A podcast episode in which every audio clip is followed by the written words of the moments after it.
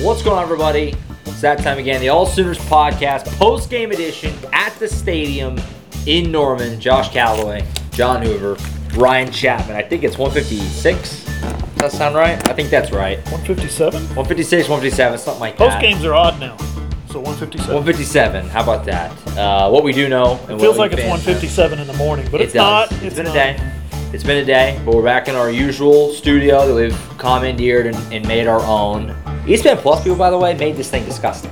Um, if you're not familiar, we do this in the TV broadcast booth, and ESPN Plus obviously had the game today, and we came in here and it's nasty in here. So Ryan Leaf, man, It's come not on. our fault. not our fault. OU. If you're uh, anybody's trying to find the culprit, it's not the all. we actually cleaned some stuff up, so I'm just saying. We did. We tidied it a little bit including food. including food. By Brian definitely just picked up a sandwich he found in here and started eating it. That actually happened. Um, but that's where we're at. That's what kind of a day it's been. We, he doesn't care if he gets diseases. um, I'm just gonna eat the sandwich anyway. But it's been that kind of day uh, in Norman. Who's gone? Oklahoma fans.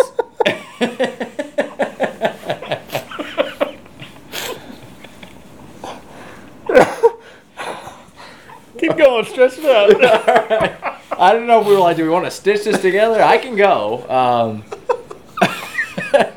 Oklahoma lost today. We're at that point, folks. We're at that point. It's been that kind of a season. Um, you know that now. If you've been with us, if you watch this team week to week, uh, Oklahoma loses big.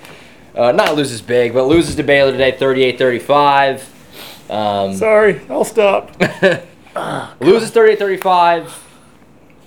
Um, Three yeah, I mean, we're, go, initial Can't thoughts stop on the this. run. Yeah, Coach didn't want to answer questions, didn't have answers. That's all. That's all we know. yeah. We'll Fan dive, base is not happy. we'll dive into uh, all angles of it. That's the point of this show. Um, Sorry, that was unprofessional. He's tired. Who's tired? We're tired. We're all tired. Um, but Going here we since are. five this morning. Oklahoma loses today. They turned over three times. Uh, they failed a fourth down conversion. They missed a field goal. A lot of shoot All in yourself the- in the foot things. all in the first half. All in the first half. Brent Venables, it was really kind of, uh, he drove it home big time in his post game press conference of, you know, giving, making sure to give credit to Baylor, but also feeling like, man, we shot ourselves in the foot so bad today. And uh, hard to argue with them. I mean, the turnovers, the missed field goal, penalties at inopportune times, not being able to get off the field on big fourth downs. You know, Oklahoma, as as as bad as it looks at times, and there's it, it's weird. We talked about this when we went to shoot the wrap. As bad as it looks at times, and you look back and this game ends, and you're saying, "Man, that was kind of ugly." If you just change a couple things, they probably win today. They're they're a weird team right now. You did a great job on that open. I did everything I could to stay You held in. it together. It was hard. You held it together like a pro, and I appreciate that. I, I don't know where to begin with this team. You know, they're they're five and four now. When's the last time Oklahoma lost four games? Well, yeah, we know when it was. It's been a while, but uh, 2014, right? yeah, 2014. Um, they're now two and four in conference play. They go to West Virginia next week. Uh, West Virginia was lifeless today in, in Ames, Iowa. Um, I I just don't know what to make of Oklahoma right now. Uh, Dillon Gabriel had a number of opportunistic passes that he could have made, uh, and three of them were intercepted in the first half. I think when that happens, um, and and you leave those three possessions, you leave the fourth down that Josh mentioned, you leave the, the field goal at the end because of a 15 yard penalty and the time winding down. Uh, you have to kick a 55 yarder. You leave five possessions on the field empty with nothing to show for them. Basically, the other team gets the football after you failed on five five different possessions. You're still only down three points. And I didn't understand why Oklahoma didn't come out with a little more fight, a little more pep in their step, whatever it is, a little more attitude, a little more toughness, make some adjustments. Brent Venables talked about physicality and toughness and discipline in the postgame a lot. Check out allsooners.com and look for the Brent Venables press conference. He talked about those three things a lot. I asked him, I said, why, why didn't you have them? It's week nine for this football team. Why didn't you have them? And he said, we've been t- saying these things for 11 months now. Okay, it's week nine, uh, game nine of your of your first season. You've been here for 11 months. why aren't these things showing up? The answer that he gave us was, I don't know. Yeah. So that's got to be disheartening for him as well. Brent Venables sounded like the survivor tagline at the end of the game outplayed, out executed, out coached. And I think that summed up the first half perfectly because you could see there was talent. You could see the, the warts of the Baylor defense, especially through the air. And then, like you guys mentioned, a couple of tip drills. I no credit to a tip ball on the third interception. That was just a plain overthrow. Whatever happened, Dillon Gabriel should have thrown a fourth interception. Baylor dropped the easiest one that he threw straight to them. So you can say tip drill, tip drill all you want on the first two. When the two other throws were that awful, you get no room Yeah. for any kind of weaseling out, anything like that. Another overthrow where Marvin Mims had his wide uh, had the DB beat for a touchdown, even though they connected on the first one. All that stuff, and and then who have you, you asked? What's why did they not come out with more fire? What's the adjustment? All that in the second half if the run defense sucks, the run defense sucks. That's not changing. They don't have the personnel to play the run well. We've seen that all year long. Th- this team coming into the game had played before Baylor a bad offense o- over the compared to college football in Iowa State, Nebraska, Kent State, UTEP. Four of their eight games were against those teams, which are not juggernauts, and they were still 115th against the run. You add a good Baylor rushing attack, and that's how first play out of the gate or first drive out of the gate, you have a 32 yard run up uh, down the sideline by neighbors because the run defense stinks. Four man front, three man front, doesn't matter. It stinks. There is no adjustment to, to not having the horses up front. Brent Venables had a very different uh, tenor in his post game today. Sassy. than the previous losses. I think the other losses, to me, obviously you guys can, can say yourself, but to me he felt more. I don't know. He seemed like he came to post game after TCU and Kansas State is more kind of bummed. You know, like not defeated. That's a little too extreme, I think, but a little more just kind of somber. Like, man, that stinks. Like, I would have really liked to win that. You know, today he was mad. He was uh, he, he was yeah. mad. He was he was defensive, and um, a couple questions today. He got a little testy. Nothing crazy, um, but he was he had a little bit of an issue. And also, you know, not for nothing. Maybe it's related. This is the quickest he came to post game. It was like 30 minutes, which is still a long time, but a lot faster than a lot of other games. After the Tex game, it was like a full hour plus before he started post game. Today, he got in there pretty quick. He wanted to get it over with. Uh, today was at least my takeaway from that, and uh, he was he was frustrated. And I don't know if it's we're gonna find out. And we talked about it after whatever game where I made the comparison to Porter Moser and the basketball team last year, where it just felt like Porter a lot of times wanted to just say, "I don't have the guys necessary to do what I want to do." But when Brent Venables says stuff like, "We've talked about discipline for 11 months," that's pretty much his way of saying like, "I've done everything I feel like I can do. They have to. They have to do the rest themselves." Um, We don't have those guys. That's what he's trying to Right. say. He's, That's he's telling us and telling the public and the fans we don't have those guys. So right. uh, without saying those words, because you know you're, these are your guys. Whether whether they're the ones you wanted or not, these are the guys that you have, and so they're your guys. You Yeah. can't can't throw them under the bus. You got to play with who you got. Yeah, and, and keep in mind too that it's not even necessarily a, a talent thing, because you know it, it's more than that. Than you know we talked about before what what Lincoln took, you know, and all that was overstated, and it was, um, but that doesn't change the fact that the roster left. And Alex Grinch, Lincoln Riley built roster is very different than what a Brent Venables and uh, Jeff Lebby, you know, and all this staff built roster look like. These aren't the type of players necessarily, top to bottom, that Brent would have. You know what I mean? So he's trying to fit square peg in a round hole in some in some cases, and uh, I don't know. The answers aren't really there right now for Oklahoma. You know, uh, Baylor ran the football 261 yards rushing on the ground, and they did it a number of different ways. But what stands out to me is number of times Oklahoma had third down and fourth down opportunities to get stops on defense. Baylor ran the football wherever they wanted, whenever they wanted, however they wanted. And they finished with 114 yards rushing in the fourth quarter. Now, extrapolate that over Yeah. four quarters, and you've got 450 yards rushing. Uh, so that's how bad the fourth quarter was for Oklahoma. They they had they were powerless, and that's the thing that I think frustrates Brent more than anything. Or maybe I'm just putting words in his mouth or whatever. But the fact that they were powerless to stop those guys, guys. At some point, I might have tweeted this. Oh, I put it in the I put it in the blog in the uh, live blog. Um, this felt like at times this felt like a varsity high school football team going up in a scrimmage against the JV. That's what it looked like. Like we're going to run and we're going to get 11 yards on this play, and then we're going to get six yards on this play, and then we're going to get nine yards on that play, and there's nothing you can do about it because you're JV. That's just what it looked like. Well, and and you talk about the frustration. We'll spin that to the other side of the ball too. As far as the these are the guys you've got. We've seen what the show looks like for Oklahoma without Dillon Gabriel, right? We've seen what this Yeah. offense looks Yep. like without Dillon Gabriel.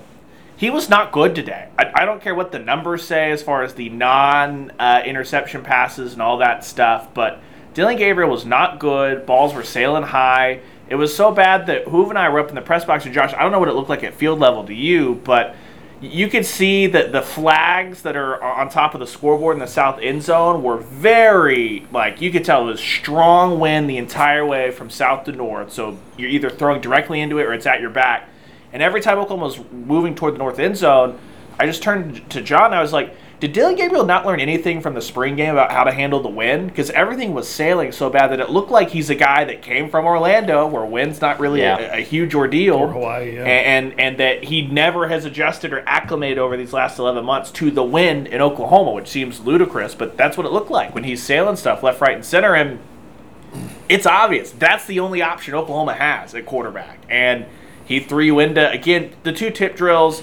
I think he maybe forced that ball to Brayden Willis, so I want to give him half credit for the interception, even though Willis tipped it back up. The first one, it, it is what it is. The third one was just a terrible throw, and then again, he, he should have thrown a fourth one. Like that, that's bad quarterback play in those moments. And you knew coming into this game that Baylor has a bad passing defense compared to what they've been in the past. It's not like 110 or anything like that. It's not as bad as those run defense. But last week, that Baylor defense went out and got five interceptions. That's their get out of jail free card. And Dillon Gabriel, time and time again, put the ball in harm's way, and it proved to be the difference. This game feels, to me at least, very similar to the Kansas State game in that the opportunities were there. Yep. And Gabriel didn't play well in that game either. Missed a lot of throws, missed some big plays. And probably, you know, quarterbacks of very recent OU past probably do enough to win these games. Uh, I know that's an incredibly high bar, but you got to imagine that you know your Baker Mayfields, your Kyler Murray, your Jalen Hurts, even probably your Caleb Williams find a way to make enough plays in a game like this to get you over the hump. Because at the end of the day, defense wasn't good, and we're going to talk about that in a minute. They can't stop the run to save their life, but they had the chance to take the lead in the fourth quarter and didn't do it. And Oklahoma was conservative. Brent Venables stuck to his guns on that fourth quarter punt, which I was a little surprised not super surprised, but a little surprised the first play of the quarter, right? It was very beginning of the fourth quarter. On the plus side of the 50, again, punted it into the end zone, so didn't net hardly anything. That's happened like a trillion times this year. Um, but yeah, it's just like you, whenever you're in games like this where everything's not totally clicking, your defense isn't playing great, but you're running the ball well, like you just need your quarterback to step up and win it for you. And Dillon Gabriel hasn't done that twice now. Kansas State and Baylor, those, both these games have been very winnable, and they, they just didn't didn't make the plays. Did all three of his inter- yeah, all three of his interceptions?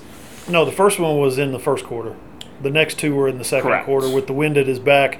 The overthrow to Mims when Mims had his man beat so bad was in the second quarter with the wind at his was. back. Yeah. Um, the yeah, both of those other interceptions, he he's just the wind just seems to. I mean, he on that overthrow to Mims, he threw that like a like a 25 yard in. He threw that like a low dart, and the wind just carried it right past the guy uh, where the receivers were. So yeah, you're right, Ryan. I think he's still trying to adjust to the to how the wind blows in Oklahoma because it was straight line. It was out of the south end zone, and uh, he did better throwing into the wind. Some quarterbacks do that, throw better when when it's going into the wind. But you're right, Josh. You'd like to see him make a winning play here or there at the end of a game, and that hasn't hasn't happened a lot yet No, hasn't. Well- Hasn't. in any of the games. no, yeah, right. it, it's a high bar, but isn't this the defend the standard program, right? One of- one of the two that exists. The other one got drummed by Notre Dame um, today. But i- if the standard's the standard, right? That's what Oklahoma Yeah. quarterback play is, and that's either a you, you live up to it or you get criticized. It's right, feeling wrong, like otherwise. It's feeling And- like Spencer Rattler right now. Yeah. Like, good. Yeah. Not the reason they're losing, but also like, can Right, you just not- help us right, get over the hump, please? And, and two, we, we talked about this. Um, so the first interception, which I'm not putting at the feet of Dillon Gabriel, best case scenario for Oklahoma on that play, that was going to be an incompletion. It, it, looked like there was just a total whiff on the left side of the line. I haven't watched it back yet, but just remembering it back, that's what it looked like. Okay, so that ball falls into the grass and it's incomplete. Best case scenario. That was third down. OU was backed up and third and long, was not going to go for it. That was going to be a 50 second three and out against Baylor, who wants to hold onto the football. They're really good time of possession wise, all that stuff. How does that make any sense? Like, for, so whether that was Brent Venables who gave that go ahead, whether that was Jeff Lebby who, who dialed up three plays that it was just so disjoint and bad, and we only really saw the tempo work one time. Yeah, that's right. All game long. So again, that's a misevaluation of what needed to happen offensively for the entire team to succeed. Because after Baylor just dragged you down the field on the opening possession of the game, who looked at that? Anyone, not not a great football mind like Jeff Lebby or things like that, but all of us could look at that and said, "Well, hey, they probably need to take two minutes off the clock here just to give the defense either a time to adjust or time to catch their breath because they just got dragged down the field." And lo and behold, defense has no time to adjust. Baylor's up 14-7, and, and the Sooners are playing from behind the rest of the game. And you know, the flip of that at the end of the game, I, I, I thought OU showed an extreme lack of urgency at the Yeah. end of the game. They were taking way too much time, That was and that's the what longest left drive of the game, five minutes, 10 seconds. terrible time for it. Terrible time for it. Because I mean, I'm sitting there. I'm like, you have time, but like, you, you they left themselves where the defense had to either get a three and out or maybe one first down was all they could survive. And I mean, the way your defense had played, what what made you think that that was? You need to give yourself as much wiggle room as possible for your defense to give up, you know, some first downs, but still be able to get a stop and get you the ball back. You were only down three, so they could have got. All you had to do was hold a field goal and you had another shot, but you left yourself no clock to work with. It's- that was weird to me. Like this super tempo offense all year, and then uh, now we're taking all day to run play. We're doing little three yard dunks. Like it made no sense. Now think about this. I, I laid it out for you earlier. Three interceptions in the first half, a fourth down that didn't convert, missed field goal. That's five empty possessions. They also had five 77 yard touchdown drives, 75 yard touchdown drives. Five drives of 75 yards or more uh, touchdown drives. That should have been enough to win the game. That should have been plenty to win the game. The defense needs to do a better job of just carrying their water. Yeah. What? But let me ask you guys this: as long as we're talking about uh, Dillon Gabriel, we'll hit the defense in a second. What did you guys think of the fact that he didn't come to post game interviews after his worst game of as a Sooner? Does that bother anybody? Well, if I we've, mean, we've I kind of want to cut him a break. I don't like it. Like, it's Well, okay. I'll say that. I don't like. You've it. come in for every interview. You came Right. in uh, the week after your concussion. We appreciate that. I kind of want to cut him a break and say it doesn't really bother me. He had a tough day. I'm not. I didn't want to be the one to sit there and ask him what's with the interceptions today. You know what I mean? well, It's not like he was going to be able to answer those anyway. you're the quarterback at Oklahoma, and That's the good point. and That's the standard. The other thing is, what has been yelled and screamed and, and forced down our. How many times. How dead would we be if we had to sit and take a shot in every Brent Venables press conference every time the word accountability came up? yeah. Yeah. You cannot be, again, we've talked about this before, you can't be the accountability program, and when you have your worst performance as the starting quarterback, you dip out. Yeah, I, I like Dillon Gabriel a lot. Um, And- as a guy, I mean, we, we've talked to him all season long. I mean, the quarterback is not like the rest of the team. You know, it's it's essentially treated like a coach. I mean, whenever we do post game at the podium, it's Brent Venables, the two coordinators, and then Gabriel. All the other players just kind of break off, and you can go. But he's treated, you know, he's the quarterback. He goes at a podium. It's a big deal when the quarterback talks. It's a different and we we are all sitting there in the press conference room waiting for Dillon Gabriel to come in, and we were informed he's not coming. He left, and again, I like Dillon Gabriel. He's been good to talk to, and I don't, you know, I'm not gonna rip him, but I I don't like it. I I, I think it, it lacks accountability. You need to go answer questions after the game. Yeah. that's part of the gig. Here's the, here's the thing. A part of the gig, exactly. Here's the thing with that. It doesn't like I'm not sitting here screaming. Why didn't I get any quotes from Dillon Gabriel? right, right. I'm, I'm fine with that. If I'm Dillon Gabriel and I just threw three interceptions, I want to go stand in front of the cameras and I want to take the tough questions because of the accountability, the the uh, the whole thing that Brent Venables has been preaching this whole 11 months. I want to because I'm the Oklahoma quarterback. I want to go out there and explain myself. And then what is that going to do? Is it going to appease the media? Who cares? Is it going to make the fans happy? Who cares? No, it's going to maybe congeal the the, the team maybe bring the team together and say, "That's my quarterback." You know, that's Terrell Owens, and they're sobbing about his quarterback. That's my quarterback. That's what you want your guys to do after a three interception game, not. Hey, I'm going to go to Hoover's YouTube page and I'm going to see what Dillon Gabriel had to say. When's, why is he not uploading the video? What did Dillon Gabriel? Oh, Dillon didn't talk. Dillon didn't talk today. You don't want this to be the one time that you don't talk, and your teammates go to YouTube looking for your video and it's not there. Yeah, no, I mean, it, and again, he maybe had something, a good reason. That Yeah, we, maybe we there's a know. reason, sure. Maybe there's a good reason. but Families in town. It's especially surprising considering that all we've heard the whole time from the second he got to Norman was Yeah. how big of a leader he is and all this stuff. So it's surprising Yep. to me that he would skirt on uh, the post game. We'll see if uh, I don't know. It's a weird deal. It's a weird deal. It's a move that again that high standard. No way Baker Mayfield would have done that. No way Jalen Hurts certainly would have done that. Kyler Murray didn't really do a lot of losing, so he didn't have a chance to really ever have to do it. But I don't think he would have done it either. Um, it's something that maybe you know people got on Spencer Rattler. Something that sounds like that maybe he might have done. I seem you to know? remember Baker showed up for interviews the Tuesday after his arrest in Fayetteville. Yeah, If yeah. I- If I remember right. Guys, we don't need to go into the past. Davis Beville sat up at the OU Texas at the, game. at the DS for OU Texas. Yeah, when you that that one, I, mean- don't even know why they did that to that kid. That was weird. Yeah. That was So, I mean that Davis Beville has underwent as many losing press conferences as the starting quarterback at Oklahoma as Dillon Gabriel has. yeah, very true. Yeah, because uh, and Dillon answered questions after the Kansas State game. And, and of course, he's not going to come out of TCU with the injury, so that's not. And there's no reason for him to talk after Texas, right? right, but right, right. Davis Beville was Davis Beville was embarrassed by his own coaching staff Yeah, at OU Texas, and he sat up there and he was a part of the post game press conference. yeah. He answered a question or two. Um, didn't have many to throw his way, but he did answer them. He sat up there and he took it. So yeah, I don't know. Again, maybe he has a good reason. We all like Dillon Gabriel. He's been good to talk to all season, but that was a little disappointing. If it was just a pure decision, it's a little disappointing. Um, we will do one positive thing on the offense before we get out of here, uh, or go to defense, I should say. How about two positive things? Eric Gray's a monster. I mean, I don't know. We're beating a dead horse, but in a good way. He's so good. Um, he's a huge part. Of, he's the best player on the team right now, in my opinion, at least. And Marvin Mims had the bounce back we all expected he would. Um, it feels like, and I said this before, feels like he can get open over the top anytime he wants. Like any, like literally, if you just run deep ball to Marvin Mims, like ninety percent of your plays, you're going to be in good shape because he uh, he's really hard to get over the top. But uh, so he bounced back, had the nice long touchdown as well. But him and Eric Gray, I mean, what a what a duo they are. Good It's too it's too bad that they're both going to end their OU careers on disappointing seasons for the team because those are really really special players. Yeah, no, I agree. Um,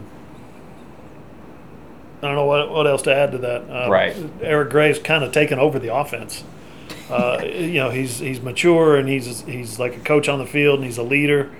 Uh, and he came in today and gave gave his press conference uh, a couple of minutes, whatever it was, four or five minutes, uh, answering questions um, after another hundred yard day. He is second in the Big Twelve in rushing right now. No, third behind Bijan and Deuce Vaughn. Third, Yeah. third in the conference in rushing right now. Yeah. Hell of a year. And then you're right about Mims. He does, it's like when I when I, I I look I watch the game a lot through binoculars, so I'm down here looking at Dillon Gabriel.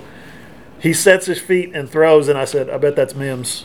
I went like this, and I was like, wait, yep, that's Mims. And then he caught it wide open, wide open. It's just you just know, you just feel when he sets his feet and chunks it like that with confidence. Yeah, that's Marvin Mims. Yeah, I think the best thing you can say about Eric Gray, Marvin was awesome, but Eric Gray specifically, it was clear Oh, you did not trust Dillon Gabriel to do anything in the second half. Dave Aranda's a really good defensive coordinator, and Oklahoma almost still won, almost got enough production out of Eric Gray specifically in the second half. When they basically came out and said, We are going to be one dimensional because no one trusts Dillon Gabriel to throw this football because of how bad he was in the first half.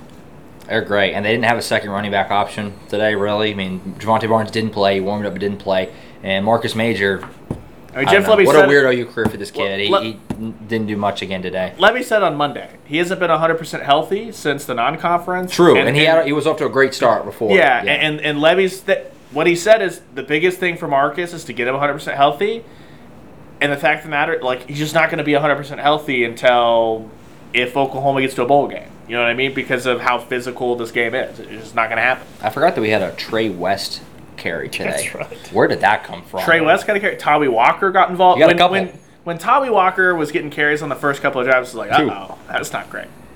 Yeah. Um, yeah. I mean, weird day for the offense. At the end of the day, they still scored points. They had big plays, uh, but the turnovers are bad. And Brayden Willis, I don't know. uh, Drake Stoops, Jalil Farooq all got carries. They, they, I thought the coaching, the play calling was pretty solid in the first half, and that they weren't trying to run into that brick wall of that was Siaki Ika and those guys, Except for the most important play of the first half. except for that fourth down and one With Major. with Marcus Major, their short Makes- yardage guy. makes no Bro, sense. I'm bootlegging there. I told y'all I, I like the bootleg in that situation.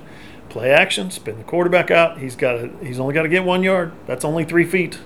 Yeah. Uh, There, there are many options outside of run it right at the massive 360 pound defensive Yeah, lineman. preeminent With your nose hampered- in the country. With your hampered number three running back Yep. in reality. Yep. Uh, weird, weird one. That was a weird move. Um, but yeah, Oklahoma offense. I don't know. It had its moments still, and it, I do feel like I feel very confident. And it may not be a trendy thing to say right now. I think that Jeff Lebby, when he has all his guys in here that he's probably going to get, Jackson Arnold, wink, wink, is going to be really good. I, I do think that this offense is going to be really, really good in due time. Um, he just needs more more players. Uh, much like Kansas State, it boils down to a couple of plays, and those couple of plays were the plays are there, and Dillon Gabriel didn't make them against Kansas State. And here it's if you just throw the ball away a couple of times as opposed to Yeah. throwing interceptions, then maybe it's better. And again, I'm in my head counting two interceptions because the dropped one was the most egregious throw of the day on, on the far sideline. Yeah. Brent Venables said in the postgame they made the critical plays. He was talking about them going three for three on fourth down. He said they made the critical plays. We didn't. That sums it up. That it does. That it does. And too many too many mistakes. Good teams will beat you when you make those many mistakes. That's what Baylor did. Defensively, guys, I don't even know. Um, I mean, we came in, we did the the midweek show, and we previewed this game. and We said that this looks like a nightmare on paper because it doesn't take a genius at all to see that Baylor runs the ball really, really well, and Oklahoma run defense has been well documented, not good um, this season the crazy part is that it wasn't Richard Reese, like we talked about in the Yeah. in the wrap. Four carries for seven yards. It was Craig Williams. Monster game for this kid out of nowhere. 192 yards, two touchdowns, almost eight yards per carry for him. I was A lot of times just untouched for 10 mm-hmm. yards. I was gonna say, I don't know what everyone's so mad about. This Oklahoma defense all year long has reverted back to whatever quarterback they play. Congratulations, they look like a Heisman contender. And today it was Craig Williams, the running back, looked like a Heisman contender. Blake Shapen looked like a dud. So I think that's Shapen major improvement. much, yeah. Obviously, tongue in cheek, tongue in cheek. Uh, you got run all over by a guy named Squirrel. I don't like I said, five drives of 75 yards or more that produced touchdowns. You had opportunities to add to that.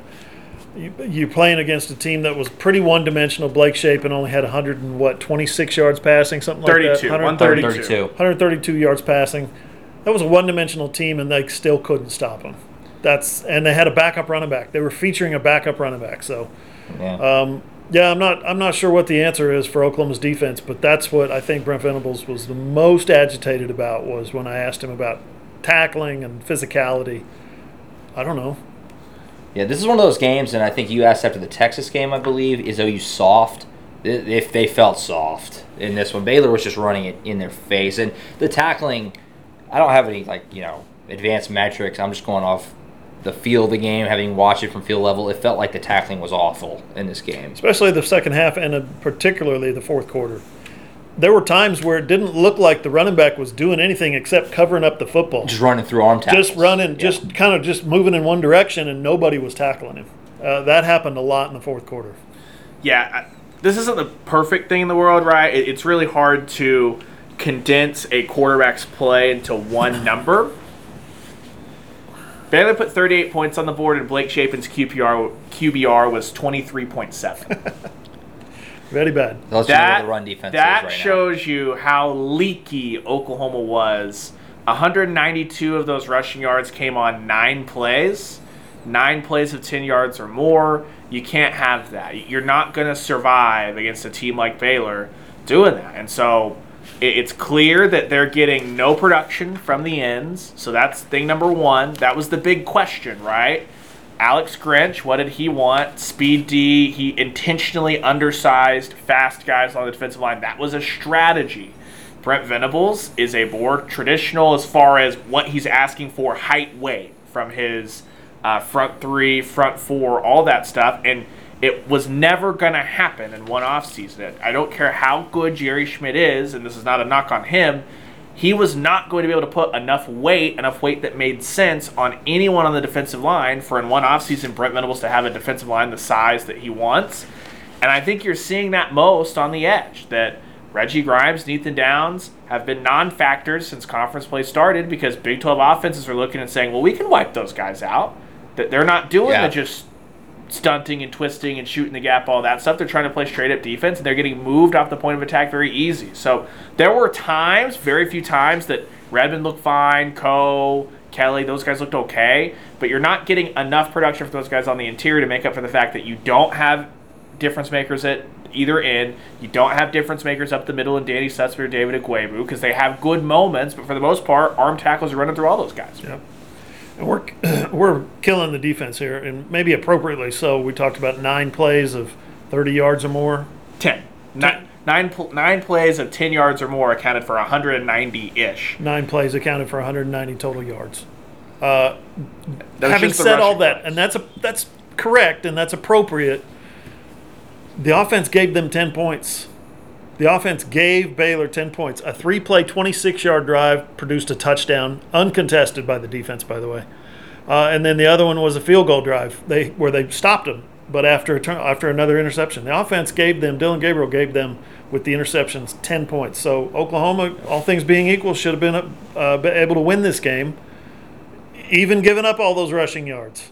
I was gonna say one of those picks backbreaker because it came right after OU's pick. It was like Yeah. three plays later, basically just washed out Yep. OU's uh, lone turnover in this game. Well, that's totally fair and did happen absolutely. The flip side of that is if you want to take the, the offense, giving them short field, stuff like that out of it, Baylor was three for three on fourth downs. Okay. The first time they converted a fourth down, they marched straight down the field and four plays later. That was on the plus side of the 50 on the first drive of the game. Yep. They marched four more plays, touchdown. Defense just wilted. Four plays Demoralizing. demoralizing. Well, and that's mental toughness Yep. that's not there. The second time it happened, Billy Bowman bailed the defense out with an interception on the second drive that they had a fourth down conversion, but Baylor was in, creeping up on the red zone. They were going to score had Billy Bowman not caught that. And the third one, it was the the fourth and one on the Baylor's own 29 yard line where Squirrel Williams gets in there and gets two yards. They get another couple of plays, and then Baylor reeled off four straight plays that got first downs. It wasn't immediately after the fourth down play. They got into third down, I think, and then they had four straight plays of first down, it- drive-ins and a touchdown. Defense, hey, it's one play. You don't get the fourth down stop. You cannot let the opposing offense then proceed to march the rest of the way down the field. That's 14 points. That's totally on the defense. That so the 10 points off turnovers, absolutely. It it shows there were problems on all sides of, uh, of Yeah. the ball today. You missed field goal. You have Turk not putting the punt at the five yard line. Instead, he puts it at the one yard line. And instead of Mims having to come in and, and and bat it down at the one, he's having to go into the end zone, which results in the touchback. Like no one is absolved from fault for this, and it just shows you that this team it's it's not just dirt poor like oh my gosh it's not the texas game right because you look at kansas state you, you look at this game and you go there's so many areas where they could have made plays but the fact of the matter is every time they need one it doesn't happen Yeah, I mean, I can't. I, it's I keep looking at it. It's just four for thirteen on third downs they held them, but then three for three on fourth. I mean, that, that's that's really hard to explain. Um, Brent Venables, I think, was asked about that. Pretty, I think he was asked. he, about it. he kind of brought it lack up on his own Yeah, sort of yeah yeah. He just, it's nuts. And uh, like we said, Brent Venables just. We've been talking about discipline for 11 months. That was the most telling quarter maybe the whole day, the whole post game to me. It's just a frustrated coach. I like I don't know. Yeah, I don't That know. was- I don't know. physicality You're like, I don't know." why? why why does another team ever be more physical Uh, than my team As I, and I don't mean to be a smartass here, but uh, as I said to Dean Blevins when he said, you know, Brent's getting a little snippy, I, I said, you know, when you say, when you tell the answer to a question is you don't know, the fact of the matter, they're paying him $7 million a year to know, to find these things Yeah. out, to figure them out on the fly. Again, I'm willing to cut him some slack. He's a first year head coach. He's a first year guy dealing with a lot of things that he doesn't, he's never had to deal with before. So uh, I get it. Yeah, it's so funny because and we've talked about it to where we beat it to death, like at an all-time rate, the complimentary football thing. But this team, it's so funny because that was such a focus and such a, a talking point, and this team plays literally the exact opposite. Whatever the opposite of the word complimentary is, that's what they do. They- they the play offense, insulting football. The offense never helps the defense. The defense never helps the offense. The special teams never help. Like it, it has at times. Obviously, like last week, there was a lot of that. But like today, it's just like offense is scoring some points in the first half. Defense can't seem to do anything. Defense finds its footing a little bit second half. Offense can't capitalize on opportunities. They're turning it over. It's just like, my God, could one side of the ball just help out the other side? Like I just mentioned, defense gets a big interception. Dillon Gabriel then throws one right. It's like they just never can be in sync all at one time. Um, really, t- today was kind of a microcosm for the whole season in that in that respect. Four losses now. Well, and I, I was joking with you guys that the way that this has happened has become this Oklahoma team will be a very interesting offseason fodder because you can paint whatever picture you want, right? Last year we talked about well, if you you know they, they had all these one possession games, close games, very easily could have gone the other way. This is what that looks like. Where every time Oklahoma made Yeah. the plays last Yep. year, they did make the plays this year. And and OU fans, whatever you want to do, if you're a very optimistic OU fan, you know what you're going to get into the offseason? You're going to watch that K State game back. You're going to go, those three plays, another year in the system, they make those plays. Today, it felt like a billion plays, if- Yeah. five or six, but it felt like so many opportunities in the first half, especially, to play poorly like that and still come out and be in, in the, go into the locker room ahead. And you're like, okay, you can look at those two games and be like, oh, this team could very easily have only lost the two games that Dillon Gabriel didn't finish. Or you can look at it and say it's something inherent that when they had the player the caliber of Caleb Williams or stuff like that, or Lincoln Riley, and we're gonna bring that bring up the taboo, they just won those games. That was a tenet of Lincoln Riley football. is It was ugly, it was shootouty. It's what USC's doing right now, and they just won a ton of them. They lost one every year, but they won a ton of them. And we'll have to see if Brent Venables can find a way to, in the interim, slap a band-aid on that. That'll kind of be the question this offseason. I mentioned it in the post game wrap that we did, which you can watch on allsooners.com and on Hooves YouTube page. I feel like this loss locks the season in as a disappointment. It was already teetering on that. A lot of fans already felt it was one. Trevor Knight, remember, said after like the TCU game that it was the season was already a failure. Um, I think it wasn't quite there. I mean, for all the things that Ryan was kind of just referring to, you could kind of talk yourself into. Well, Gabriel didn't play the Texas game. He got hurt early. TCU, Kansas State, they're right there. Like if you finish strong and you got to nine wins, you go take care of whatever bowl game you're in. Like there, that that's a lot to take into the off season to sell yourself on, and you can still kind of do that if you finish strong. But this loss was this, this one. This one stinks. Um, this is one you didn't want to lose, especially considering Baylor's in a similar spot. They came in with three losses of their own. Um, this isn't as good as a Baylor team that we thought they were going to be coming in. Now you're five and four. The best you can hope for is eight and four, which feels far fetched to win all three of these based off what I mean. Why would you expect that right now? Um, is that how you guys see it? I mean, just this season is kind of there is no salvaging it. All you can do is finish as good as you can and try to right the wrongs in the offseason. But as far as this season being considered a success, that that ship has way sailed. What was Trevor's choice of words? Failed season? I think he said failure, right? Didn't he? I'll look at it. Something like that. Yeah, failed season. And it is. If you finish um, eight and five, nine, even nine and four at this point, if you're good enough to finish out and win the rest of your games and go nine and four, that's not what anybody in Norman wants. That's not what anybody in Sooner Nation wants. So yeah, it's it's a rebuild. Uh, at least you're not. It's not a losing season. I mean, it still could be. Don't get me wrong. They're five and four, and they could be five and seven. Uh, there's no no doubt about that. He said it's a, a failed season already. Failed he season That was after the TCU game. After the TCU game. Which Before at that time it didn't feel like it was that bad yet. Yeah. Li- I mean, it did, but not not like this. the only thing that you can salvage is if you lose no more recruits. And we That's were, the important part. And Number we- six ranked clean, uh, class in the country. and we were on the road to Ames. I know that he's not the, the five star whatever that- that's going to come in and change the face of your defense, but on the road to Ames that Friday night, we had to pull over in the middle of Missouri because Caleb Spencer flipped to Miami, right? So. Yeah. is that the beginning or is it just kind of Yeah, a one-off? is that a one-off or is that a trend of two or three other guys to go? That that's what this season's going to be judged Or on. Is he a guy that's leaving because he knows there's a five star coming in? Yeah.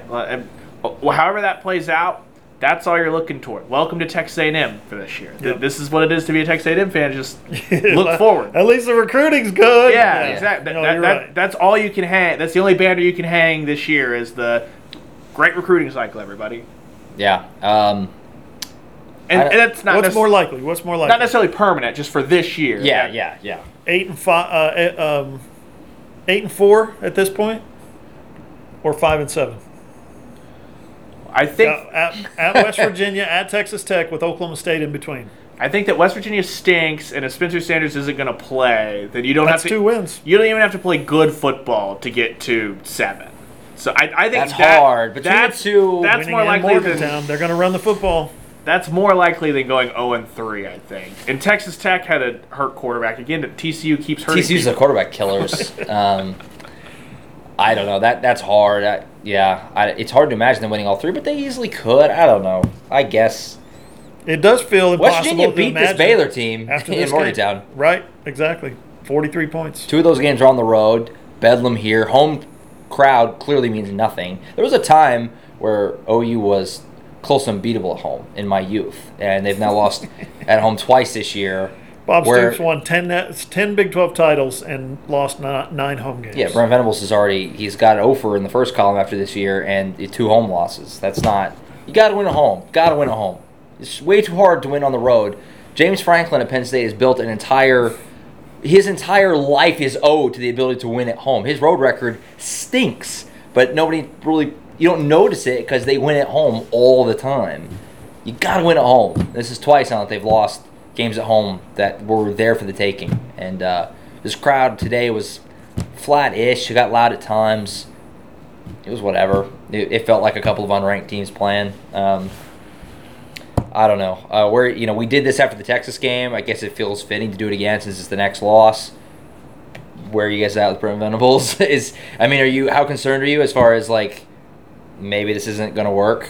He's got the number six ranked recruiting class in the country right Because I'm now. sure every OU fan's asking themselves that right now. Whether they want to admit it to themselves or not, they're wondering. Is he the right coach? I don't know, but he's recruiting his butt off right now.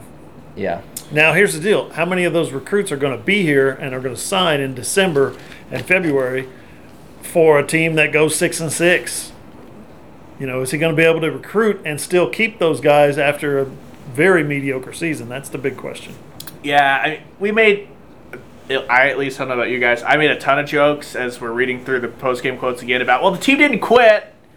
Um, that, that is something to be said though that the team still Yeah. came out and played. It's not it's not like after um, you know the gut punch of Texas they they've totally cratered stuff like that. This was just Baylor made more plays than Oklahoma today. It wasn't a oh my They were god just better. Oklahoma Yeah. folded up, quit stuff like that. So I think that that's good news for the leadership style and all that stuff at Brent Venables. He clearly doesn't have the players. Ain't it this year? If he can keep the class together, then I think everyone's more than willing to give him another two years at least because you got to develop those guys. We've seen how slow bringing on the freshmen was this year. I I would welcome seeing different guys playing, especially along the, the front seven. I would not bet on suddenly, say everyone that's in the class right now signs, boom. I would not bet on PJ Adebawore and LeBlanc and those guys being thrown into the fire game five by Texas, playing a ton, a ton of snaps because of how slow these Yeah. freshmen have been brought along. Yeah, no, that's a good point, and uh, I, I, I mean, I, I do think also that Brent needs more time. Um, I think it is, you know, but it's fair to also be concerned, and that this year has been poor. Um, so we'll see what happens next year. I'll borrow from Brent when you say is a fair question at this point of the season. Is he the right guy for the job? I'll borrow from Brent. I don't know. Yeah, I don't know. I don't know. We'll find out. What I will say is that the the benefit of the doubt is is gone. I mean, Yeah, he, he's going to have to prove it. Mm, he gets a lot of benefit of the doubt after what Lincoln, he's- eh, the way Lincoln left and the people he took with him and the recruiting class was gutted and all that stuff. But I guess that I, I guess what I mean is, you know, next year it needs to be noticeably better. Like it, it, it they next year they need to be competing for the Big Twelve. They need to be in the Big Twelve race. Yeah. I mean, it shouldn't be first week of November and they're out. Like, You're on the Texas plan. yeah, You're on the Texas plan. Yeah. Go out there. Uh, won't have the non-conference game against Georgia to get your big moral victory, even if you lose it in the in the non-con. So OU needs to be unbeaten in the non-con, um, up and down season the Big 12. But Texas went out there and beat K State. They now have two Big 12 losses, or they're right in the thick of being the number two team in Arlington, right? Yeah. Um, you need to be on the Texas plan, frankly. And Steve Sarkisian, before the stop at Texas, is a career bad head coach. He's able to get that thing turned around and going. That's a bad head coach. So let's see Brent Venables get that thing turned around and going because the talent on the field, I know it's not what fits Brent Venables' system, all that stuff. It's not five and four bad. Yeah, and let, us I mean let's address the elephant in the room too. Lincoln Riley's got USC on their way to eight and one. Um, that's tough. Uh, that's a tough. Whether you know OU's not Joe C. Brent Unless they're Cal never- comes back. Unless Cal comes back. Yeah, unless Cal comes happen. back, they would never, never, obviously, ever admit it. But you know they're peeking over. What's USC doing? And Lincoln's got that thing going. They're in the top ten. They're a playoff contender. You know that that makes it worse. that makes what's happening here worse. It just does. Uh, it just does. That's just the I would- reality of it. I would offer this to Brent Venables, who I'm sure watches the, the podcast Oh, I'm certain. religiously, right? He's probably yeah. He tunes. That's a Sunday morning. I I tend to overanalyze things too much, and so the when after the the red white game, Brent took 48 minutes to come into the interview room. What was he doing for those 48 minutes? He was talking to his team. He was talking to some recruits too. There's no doubt. When he took 45 minutes after the first game, and 45 minutes after the second game, and almost an hour after the Nebraska game, more than an hour after the Nebraska game. Texas game was the longest one. Texas was the longest, but that was the loss, 49 nothing. What is he doing? He's talking to the team. He's got the team around him and he's giving them a talk. Here's my advice. These are 20-year-old kids. These are 18, 19, 20, 21-year-old kids. They tune you out. They don't listen to everything you say. You can be the most impassioned speaker of all time. Nobody talks to these guys for 45 minutes. Dabo, I'm relatively certain, doesn't sit there and harp on them for 45 minutes, win or lose. Uh, Nick Saban, Lincoln Riley came in 10 minutes after the game, 10 minute cooling off period. He said his piece. He got in there, got out, and time to go back to work. 45 minutes to an hour today was, like you said, 30, 35 minutes. I think the message is being lost on some of these guys, and that's just. I'm only talking about post game press conferences. Okay, I'm not talking about every day in practice, every How day in meetings. How long do we wait after practice Ev- to wrap up? We are always waiting Yeah. a long time after practice. He comes in late for the press conferences, and and again, don't get the idea I'm sitting here complaining about him being late. I don't. I don't. I got plenty of things to do. I get, I'm. I don't care. What I'm talking about is what is he doing with the players, and I think at some point throughout the week they're tuning him out the message that he has, and it's a good message. I get fired up. I told you guys after the red white game, I'm ready to run through a wall for the guy right now, and I don't even play for him. I just think at some point it's overkill. It becomes too much, and it becomes the players are tuning him out. They're, the message that he has, which is again a good message, I think it's being lost on young ears. Uncommon effort. I said I wasn't going to say that, but then I said it anyway. So uncommon effort going into the post game talks. Maybe just have some common effort. Just do what everybody else does. I, yeah, I mean we're we're we're trying to figure it out because uh, I think we all think Brent Venables is a really good football coach, and we listen to him talk in post game, and we think like, man, you, it's obvious why guys would want to play for this guy. I mean that that's, but then you know the product on Saturday he's th- the man, this year, and he's a great guy, and he's- everybody he's likes him. great. Yeah, everybody, everybody. and um, so we're trying to figure out what what the problem is. I think fans are trying to figure that out too. Like, what's what's missing? What's what's not? if you're talking about if you're here? saying the same thing for 11 months, and you're doing it in 60 minute snippets, it's probably falling on deaf ears. Look, it, here's what it boils down to. People in college football outside of Clemson, South Carolina, do not like Dabo Swinney. if Dabo Swinney did not win, people in Clemson, South Carolina would be like, shut up. Brent Venables is doing the Dabo Light thing at the podium, and you're getting Dabo Light on the field right now in year one. And it's just year one, and that doesn't mean it's the death nail. But right now,